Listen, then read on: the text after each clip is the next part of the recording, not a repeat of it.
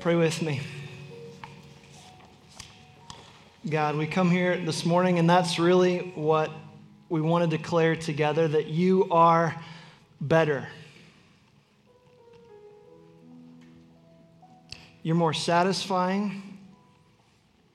You actually deliver on what you promise. And you are very good to us.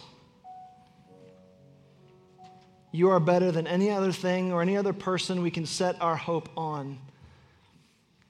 And so we praise you. Be with us now as we open your word. Would you speak to us? In Jesus' name, everybody said, Amen. Amen. Peter shuts the door. The latch falls heavy. And they're finally alone. Just Jesus and 12 very confused men. The crowd outside begins to disperse. The murmur of the argument dissipates. The tension, hardly resolved, moves out into the streets and alleys of Capernaum. At least the hard part is over. They come to Peter's house. They've been here before, many times actually, Peter's house. The disciples rest their hands on a familiar table. They ease their backs into familiar chairs. They see the familiar look in their master's eyes. Despite their familiarity, or maybe because of it, they are characteristically clueless as to why they are there. Moments ago, they stood next to Jesus as he chastised a group of Pharisees, spiritual know it alls. They nodded their heads in agreement, only about half a sentence behind understanding what he was really saying. Now, inside, one of them asks Jesus, Jesus, was all that really necessary? I mean, everything you just told those guys out there. Wasn't that a little over the top, Jesus? Couldn't you? Uh, uh, Jesus must have looked exasperated because he's used to telling these guys things more than once. They want so desperately to follow him, but they just don't get it. You ever been there? When everybody else around you seems to get something, but for some reason you're missing the point. I've been there. Some of you guys have heard me tell this story, but I'm going to tell it again a couple of months ago, Mandy and I and our kids were packed in our minivan and we were headed eastbound on I 80 from Chicago to here. All right, now, if you know you're, you're traveling eastbound on I 80 with kids in a minivan, there's one thing that is crucially important rest stops. And I just want to go on the record of saying that Indiana rest stops are terrible. All right, I can't wait till I get to the Ohio line because they're like, yes, Ohio rest stops. There's something about it. I know this is trivial and stupid. Just track with me. So here I am. I'm in an Indiana rest stop, okay? And uh, the kids have already done their thing, and I'm at the sink and I'm washing my hands, okay? So I go up under the sensor and I do this. You know? Nothing. I'm like, all right. So I did what most of you would do. I take a step to the right, you know, and then I do it to the other. I'm like, nothing. And I'm going, curse you, Indiana rest stops. Doesn't work. Then something amazing happens. Guy comes up next to me and he turns on the nozzle. I'm like, oh, it's not one of these. It's, oh, okay. Sometimes it's the basic stuff that we miss, right? We miss the basic stuff. Well, Jesus has something incredibly crucial to tell his disciples, a really basic thing something that's hard to hear, that up till now they just haven't gotten it. If you've been with us these past couple of weeks through, through Mark, we've seen a side of Jesus that we often don't talk about. We've seen his candor, which I really love. He doesn't pull punches, he doesn't hold back, he doesn't sugarcoat anything. He doesn't tell these people what they want to hear, he tells them what they need to hear, however uncomfortable it might be. Last week, Ryan led us through Mark 7, 9 through 13. And we concluded that, that no matter how inconvenient it sounds, truth matters. Truth matters. Well, I'm going to pick up right where he left off. So go ahead and turn to Mark chapter 7. Go ahead and look in verse 14. Mark 7, verse 14. The truth that inflamed the Pharisees, concerned the crowd, and confused the disciples was simply this Jesus did not come to make us good people, He came to make us new people. And there is a profound difference. Mark 7, 14. The scene has changed somewhat. We've moved from a public square to a smaller gathering. The Pharisees have left, probably in a rage. The crowd has, has hung back a bit, a smaller group. Jesus' Jesus's tone shifts from a chastising teacher to a loving friend. Take a look in verse 14 with me. Mark chapter 7, verse 14. He called the people to him again and he said, Hear me, all of you, and understand. There's nothing outside of a person that by going into him can defile him, but the things that come out of a person are what defile him. Then, when he'd said, or when he had entered the house and left the people, his disciples asked him about the parable, and he said to them, I think there's a sigh in there. He said to them, then are you also not without understanding? Do you not see that whatever goes into a person from outside cannot defile him, since it enters not his heart, but his stomach and is expelled? I'll leave you to conclude what he's talking about there. We've all had freshman biology, we get that. And thus he declares all foods clean. Verse 20, he said it again. What comes out of a person is what defiles him. For from within, out of the heart of man, come evil thoughts sexual immorality, theft, murder, adultery, coveting, wickedness, deceit, sensuality, envy, slander, pride, foolishness. All of these things come from within, and they defile a person. Mark 7, the whole chapter, finds Jesus in this fantastically tense discourse with a group called the Pharisees. These are a group of teachers who were put off by the idea that Jesus' disciples didn't follow all the rules at least not the rigid rule code that they had. See, here's what the Pharisees did they were spiritual perfectionists. I hate these kind of things, right? They were spiritual perfectionists. They kept all the rules. And then they made up rules to make sure they didn't break those rules. And then they made up rules to make sure they didn't break those rules. The trouble was, over time, these traditions, or these, we call them fence laws, because they were fences to keep us out, fences calcified into traditions to the point where God's people were not able to understand his heart. Because all they heard their entire life was rules, rules, rules, rules. And Jesus hates that. Because God's grace had become like this forgotten old path in an overgrown, neglected forest. And God's people couldn't get home. And so, Jesus, last week and the week before, what we read is Jesus just lays into him. Take a look at verse 6. So, scooch up a little bit. He says this He says, These people honor me with their lips, but their heart is far from me. In vain do they worship me, teaching as doctrines the commandments of men.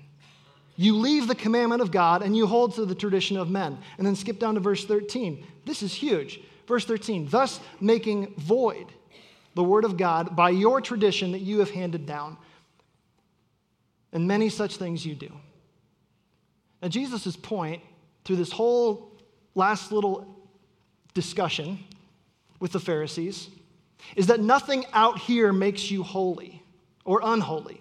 Nothing out here, nothing external can really do anything to you. You can never earn favor with God by doing anything. You can never jump high enough. You can never go to church often enough. You can't raise your kids perfectly enough. You can't manicure your life enough to impress God. Because, verse 14, this is where he brings it back. He says, Hear me, all of you, and understand. There's nothing outside of a person that by going in to him can defile him. But the things that come out of him are what defile him. That's an indictment on our souls, and it hangs heavy. In the Old Testament, God gave his people laws. Now, we have the Ten Commandments. Most of us have heard of those or know those. But in addition to that, there were 613 laws that God gave his people. 613 of them. And it was everything from like how to, how to cook a meal right, what kind of animal to touch, what to wear, what, what, how not to cook, how to sell a cart to your neighbor. Like all of these rules. 613 of them. The only trouble was, as you might imagine, with 613, it's only a matter of time before we slip up. It's impossible to keep all those laws. And so, what God designed is He designed a system to atone for the people's sin. He said, once a year at Passover, you can sacrifice a perfect, innocent, spotless lamb, and that will cover over the people's sins. It's a great little precursor to the Messiah that would eventually come. And so the years wore on. God's people made their sacrifices, they lived under their laws, and they looked forward to the one day when Messiah would come and be their once and for all innocent, spotless lamb. And then in steps Jesus. I love that. And he starts to talk about law, and he starts to talk about what, what, what defilement is or what sin is. And then he talks about what does it mean to be, to be dirty and what does it mean to be clean. And he says, all of this ritual stuff out here, that's not the point. The point is you've got a deeper issue. This is revolutionary talk from Jesus. Keep in mind the cultural air that these words floated in. These were first century, law abiding, ritual keeping, focused Jews. And so their deal was we've got to keep the law or we make sacrifices. And Jesus says that's not the point, and their jaws would have dropped. Who is this guy? Who does he think he is?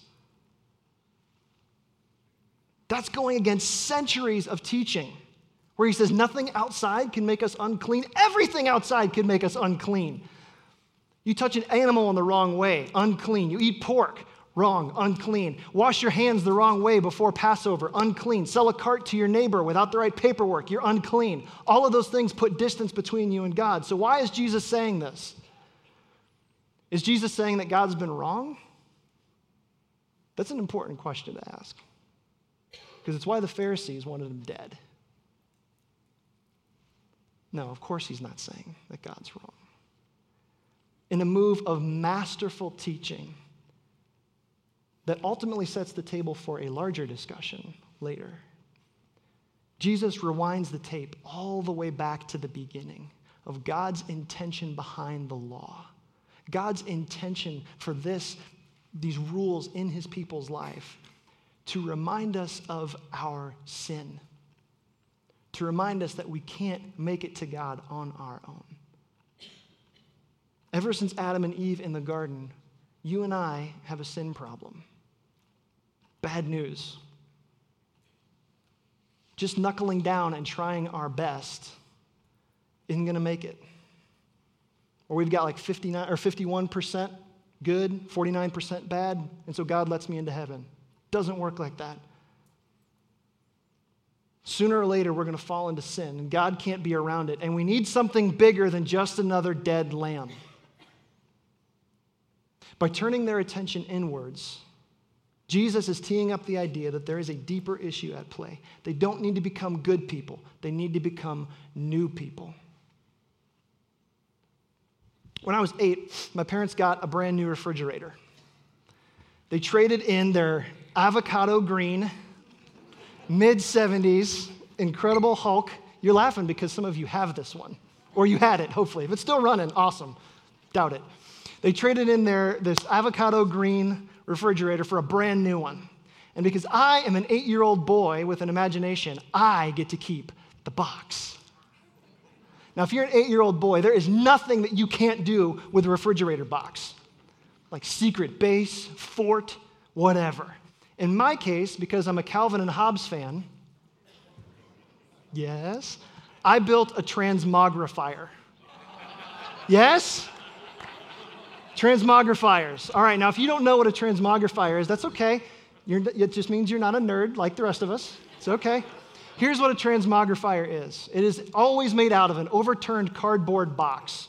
Okay, usually on the front is a fixed a dial with a brass brad, and on the front it's got different options you can turn the dial to. Okay, so I will turn it to dog or cat or dinosaur or whatever. And I will emerge later as a creature either bent on blessing my parents with joy and companionship or abject destruction, depending upon my eight year old mood at the moment. And so there I am, snarling, because I have turned into a fearsome, ferocious Brannon-osaurus. I've been to therapy. We're all okay. This has been cleared up. I'm aware of the underlying issues. And so, but nobody gets it. Nobody understands. So my parents will look at me and humor me. My two year old brother will look at me oddly, like, what is this happening? Nobody gets that I have transformed, right? No, I haven't. It's a really silly picture, but I think it's a great picture of how most Christians view discipleship. If we can modify our behavior enough, at least in the right way, when I'm around the right people, maybe I'll be all right. Take a look at verse 17. When he had entered the house, he left the people.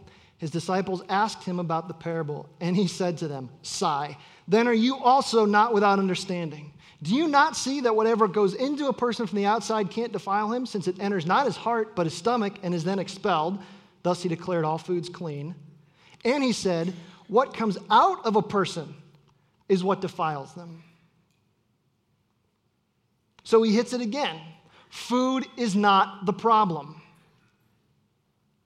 I am the problem. And I'm not just part of the problem, I am the problem because I've got a sin issue. And until that sin issue is dealt with, nothing in my life or nothing around my life is going to make any sense at all. Now, we might sit back at this point and kind of cross our arms a little bit, furrow our brows, and say, Well, this doesn't sound very happy, Jesus.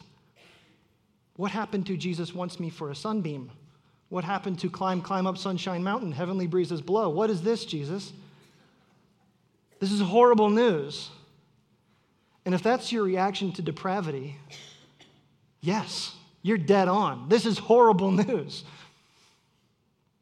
While the whole span of the gospel is a sweet symphony, the first act is a dark funeral dirge centered on me. The gospel isn't meant to make me happy, at least not at first. It's meant to make me holy, and there is a difference.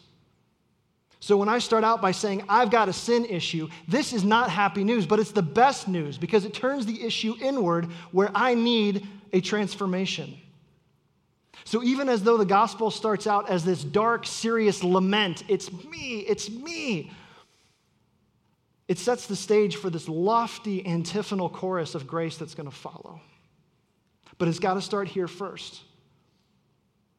Because unless I get the idea that from the crown of my head to the sole of my feet, I am infected with sin, that all of my motives are self serving, that I am naturally inclined to orient all of my relationships around what suits me, that I am the main character in my story, we are all functional narcissists, right? That's what sin is. Unless I get that, I'll crawl out from underneath my cardboard box, acting the way that I should without ever being truly converted. And that is scary. I'll build a fake and ultimately unsatisfying life that measures my standing with God based on my external behavior and not on my inward transformation. And that is scary. Take a look in verse 20. Now he's going to get specific on us. Verse 20, and he said, What comes out of a person is what defiles him. For from within, out of the heart of man, come evil thoughts, sexual immorality, theft, murder, adultery, coveting, wickedness, deceit, sensuality, envy, slander, pride, foolishness. All of these things come from within and they defile a person. Now, if you're like me, you read that list of 13 words, and your first response is like a running checkoff list. Okay? So you're doing this thing, you're like, okay, maybe, kinda, nope, nope, nope. Well, maybe, sometimes, not since college, not since last week, depends on how you define it. And, and like, that's kind of what we do. So, why do we do that? Humble suggestion, partial confession. We do that because we're falling into the same trap that the Pharisees created. I'll be honest, I do that. I go through that checklist and I'm tempted to measure my life on behavior modification because I am really seeking to defend my flesh against anything that would put me in an uncomfortable position against my well groomed facade. And you're probably the same way. And so Jesus, not holding back, he just goes, Here's the problem. Let me, let me make sure we're clear. Like rats in the basement of my heart, turning on the lights doesn't make them go there, it just proves that they're there anyway and lets me know I got to deal with it. Jesus, Jesus rattles off this list not so we can be ju- self justified in our performance, but so that we can hear our just accusation from the same one who will eventually grant us our pardon. Because you and I are guilty of every one of those things. Adultery, really? Well, Jesus raised the bar, right, in the New Testament, where he said, if you look at someone lustfully, you've got that problem in your heart. Murder? Come on. Well, Jesus said, you know what? If you hate your brother or your sister, that's in your heart. But what's incredible in this text, Jesus brilliantly leaves the problem on the table, like literally. After verse 23, what happens? Just look. After verse 23, if you've got, if you've got a Bible, look at verse 24. He just gets up and leaves. Like he gets up, heads out the door, and heads to the next town. The whole discussion probably lasted like five minutes. And can't you see the disciples sitting there scratching their heads, you know, going, well, if it's not food, it's the problem, okay? It's not the way I wash my hands. Okay.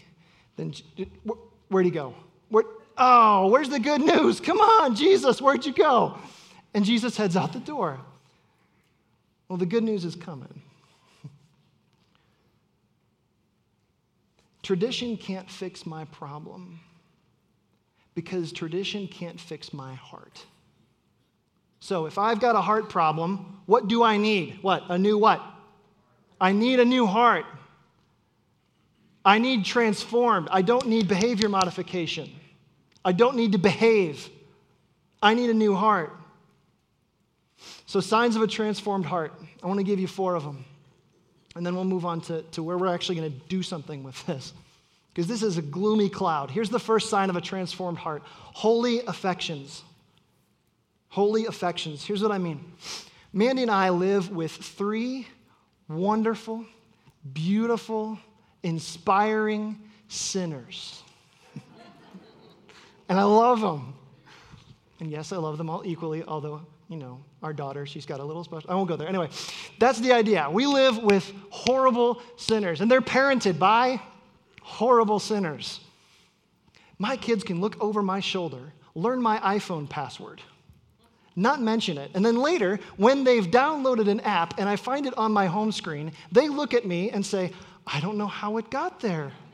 Can I play it? Bold faced lie. And they're only six. What's this going to be like when they're 13? Like, you know how to pray for us. Okay. In the face of that reality, we are left with a choice as parents. I can concentrate all of my energy on modifying their behavior getting them to do the right things. I can put all of my chips there. Or I can start to incorporate holy affections, getting them to want and to love the right things. Do you see the difference? Most of us in our lives, it was this all about behavior modification do, do, do, or don't, don't, don't. And over here, we were never taught how to love the things of Christ. That's what I want. It's a hybrid between the two. You can't give this one up. I know that. But you've got to bring this in. Jesus didn't die so that you could behave. Jesus died so that you could have a new heart because behaving doesn't last, only for a season. Does anybody know what they said in the 18th century? Like when, when somebody was introduced to Jesus and they gave their life to Jesus, now we say, like, oh, they got saved or something like that. In the 18th century, what they said was, he's been seized by the power of a great affection. I love that. Great words because we are deeply affective beings, right? I do what I love, and I talk about what I love. And until my love is transformed, I'm going to be stuck in that old man under the transmogrifier box. I'll behave differently, but that's not what satisfies, is it? The transformative power of the gospel will be shown in holy affections. Here's the second one. Second mark, and a second sign of a transformed heart is this a deepened capacity for joy. A deepened capacity for joy. Here's a statement that sounds almost too stupid to be true. Now you're leaning in. All of those sins, like those sins list, listed in verse 21 and 22, that list, those are the fruit of a life that is profoundly bored. That's not a thrill seeking life, that's a bored life. Because when your hands are busy with the work of the kingdom, you don't have time to do any of that stuff. Because you're doing other stuff that matters and that actually satisfies you. When I think about, for me anyway, the spectacular ways that I sinned before I gave my life wholly to Jesus, not one of them satisfied. It's like eating a pretzel when I was thirsty. Not one of them did anything for you. And it's the same thing for you. Because sin is not designed to satisfy. Here's how C.S. Lewis puts it. Oh man, I love this quote. He says, We are half hearted creatures, fooling about with drink and sex and ambition, when infinite joy is offered to us, like an ignorant child who wants to go on making mud pies in a slum because he cannot imagine what is meant by the offer of a holiday at sea. We are far too easily pleased. That's us before Christ. No joy thinking we've got it made. The biggest problem with a life spent on behavior modification is it lowers my bar for joy. Think of David on the porch, King David. You guys, some of you heard me tell this story before. You know this story, right? King David. Everybody in the kingdom wanted to be King David the man of all men, leading God's people, man after God's own heart. Everything is going great. He's in the prime of his life. Victory after victory after victory. Kingdom is growing. Everybody wants to be him. And when all of his men are out fighting, where's David? He's at home on the porch, and who's he watching? He's looking across the street and he sees Bathsheba bathing on her rooftop. And he's bored. And he takes his eyes off of Jesus and he says, For one second, I'm just gonna, I'm just gonna, I'm just gonna go over here. When we're bored, we take our eyes off of Jesus and we miss our joy. But then what's Jesus saying? In John 10, he says, I have come not that you just have life, but what? That you have it to the full or abundantly. That's it. That's that deepened capacity for joy. Third mark of a transformed heart. Third sign is empathy toward the hurting. Empathy toward the hurting. When outward signs of our holiness are the primary measurement of our standing with God, our spiritual life has a cap because I'll get too busy washing my own hands to extend them in love to the people who need it. That's what in, in, in, uh, in Luke chapter 7, Jesus has a similar encounter with another Pharisee named Simon. Okay, you guys know this story maybe? Simon is having dinner. He wants to have this rabbi called Jesus over for dinner. Before the meal is served, in comes this woman, and she's a prostitute. Everybody knows it. And she takes oil and water, and with her hair, she wipes between Jesus' toes and in his, on his feet. And then she kisses his feet. This would have been a deeply offensive thing for Simon. But Jesus recognizes it for what it is. She's not trying to seduce him, she's acknowledging him as the Messiah. So, Jesus, knowing what Simon is thinking, just he comes out with it. He says, Simon, I tell you, her sins, which are many, are forgiven, for she loved much. But he who loved little, or he who's been forgiven little, loves little. For years, I totally missed that. I missed the point of his words because what I used to think was like, oh, he's sitting there going, you know what, Simon, you've done a really good job with your life, man. You are squeaky clean, like annoyingly squeaky clean. And, and this, this woman, Simon, I, I get it. She's kind of yucky. Um, she's got a lot of sin. So I understand, Simon, if it's hard for you to love her. It's hard for me to love her too. That's not what he's saying at all, is it? What he says, just like these Pharisees before here in Mark 7, is he says the same thing. He's like, no, she's got a lot of sin because everybody's got a lot of sin. We are all steeped in sin. Everybody's steeped in the filth of the world. We've all chosen our own way. We've all gone off the path that God wants for us. Here's the difference, Simon. She recognizes her sin, and you hide yours. Our ability to empathize with hurting people around us is related to our understanding of our own sinfulness. We cannot be thankful for forgiveness we don't feel like we need, sitting back in our chairs, basking in our own self righteousness. Fourth point. You know, you have a transformed heart when you have a deep repentance towards sin and an awe at grace. We tend to think of repentance like foolishly inviting punishment, right? Like kids who color on the wall and then say, let's wait till they see before we say anything. We don't say anything first, wait till we get caught. For me, just a moment of transparency here repentance and confession only offend me when I tie my self worth to my performance when I fall into the trap of believing that I'm only loved by God when I perform for God. And that's a lie. It serves us well to become acquainted with our own sinfulness, not so we can despair and get all dejected, but so that we can understand what grace is that's the problem with these Pharisees. They have their lives so oriented toward outward perfection, this perfectly manicured lawn of a life with like hedges trimmed and edges square and mulch evenly distributed, that when they see sin in somebody else, they can't tolerate it. And so here we are, we're sinners.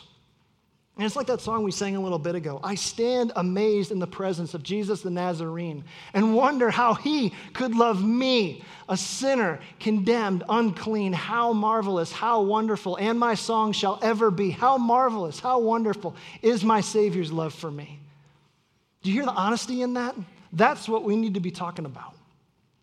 When we repent, we excavate the terrain of our souls and give grace new ground to build on. So, what do we do with all this? This is all the bad news. What do we do with it?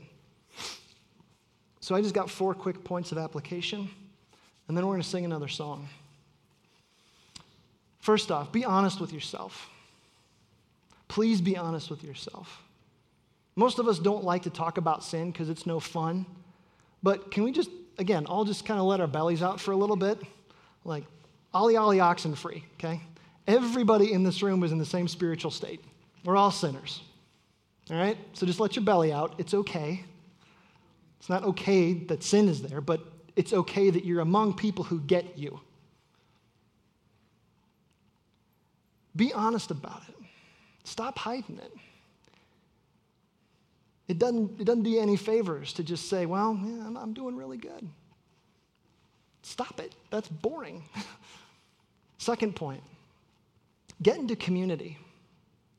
Get into community. Here's, again, for me, I'll, just being honest, it is really easy for me to be really self justified when I'm sitting by myself.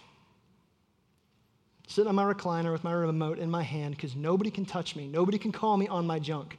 I am never so aware of my pride, though, when I'm in community. And I'm never so blind to it when I'm completely alone. Because being completely alone, having a completely disconnected life, breeds pride.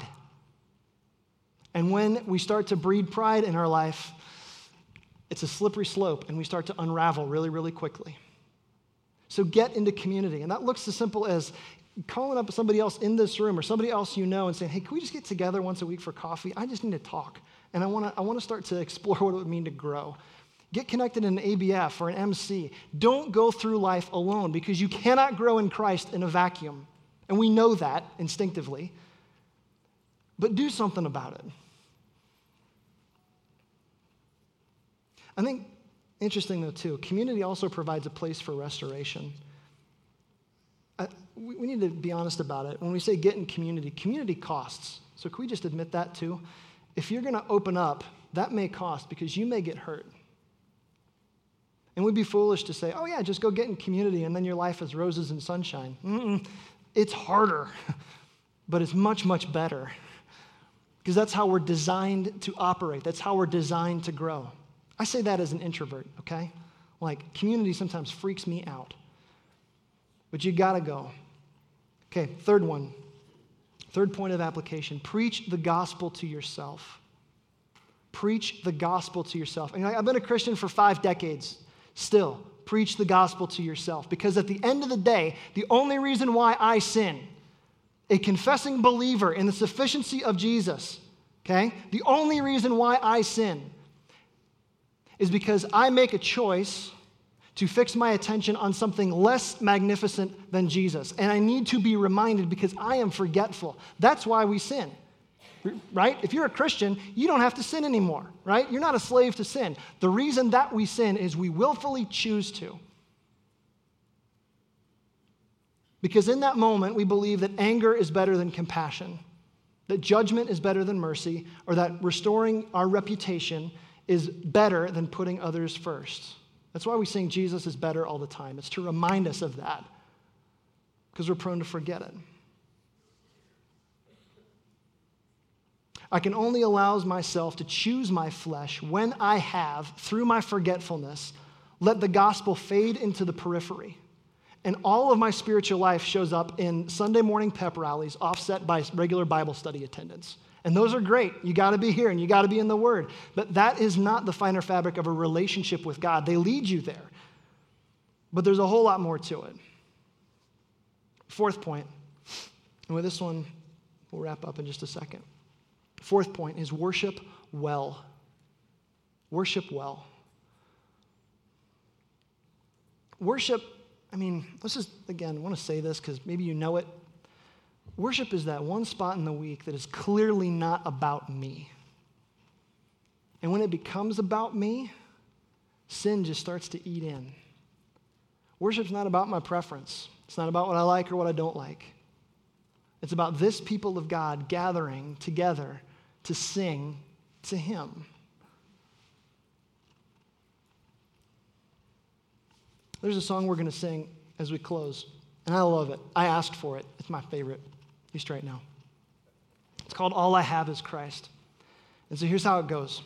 So just listen to this and tell me you don't see the gospel in this. It's so good. He says, I once was lost in darkest night, yet thought that I knew the way. The sin that promised joy in life had led me to the grave. I had no hope that you would own a rebel to your will. And if you had not loved me first, I would refuse you still. But as I ran my hell-bound race, as I ran my hell-bound race, indifferent to the cost, you looked upon my helpless state and you led me to the cross where I beheld God's love displayed. You suffered in my place. You bore the wrath reserved for me. Now all I know is grace. And then the last one. Last verse, he says, Now, Lord, I would be yours alone and live so all might see. The strength to follow your commands could never come from me. So, Father, use this ransomed life in any way you choose. And let my song forever be My only boast is you. There's no excuse, by the way, for, for, for singing quietly on this one. Let's like rattle the rafters, like if a light fell down or something, it might be appropriate. Sing from your heels on this one. This is a good one. I don't know what happened when Jesus got up from the table and left. I know the disciples followed him. And so I'm going to give them the benefit of the doubt that they finally got it. They finally understood that Jesus didn't come to make us good people, he came to make us new people. But this is hard for me. It's probably hard for you. Because I hate it when my flesh is called into question. It's a hard pill to swallow to say that I need Jesus. But we absolutely do. Here's the good news God stands more ready to forgive than you are to sin.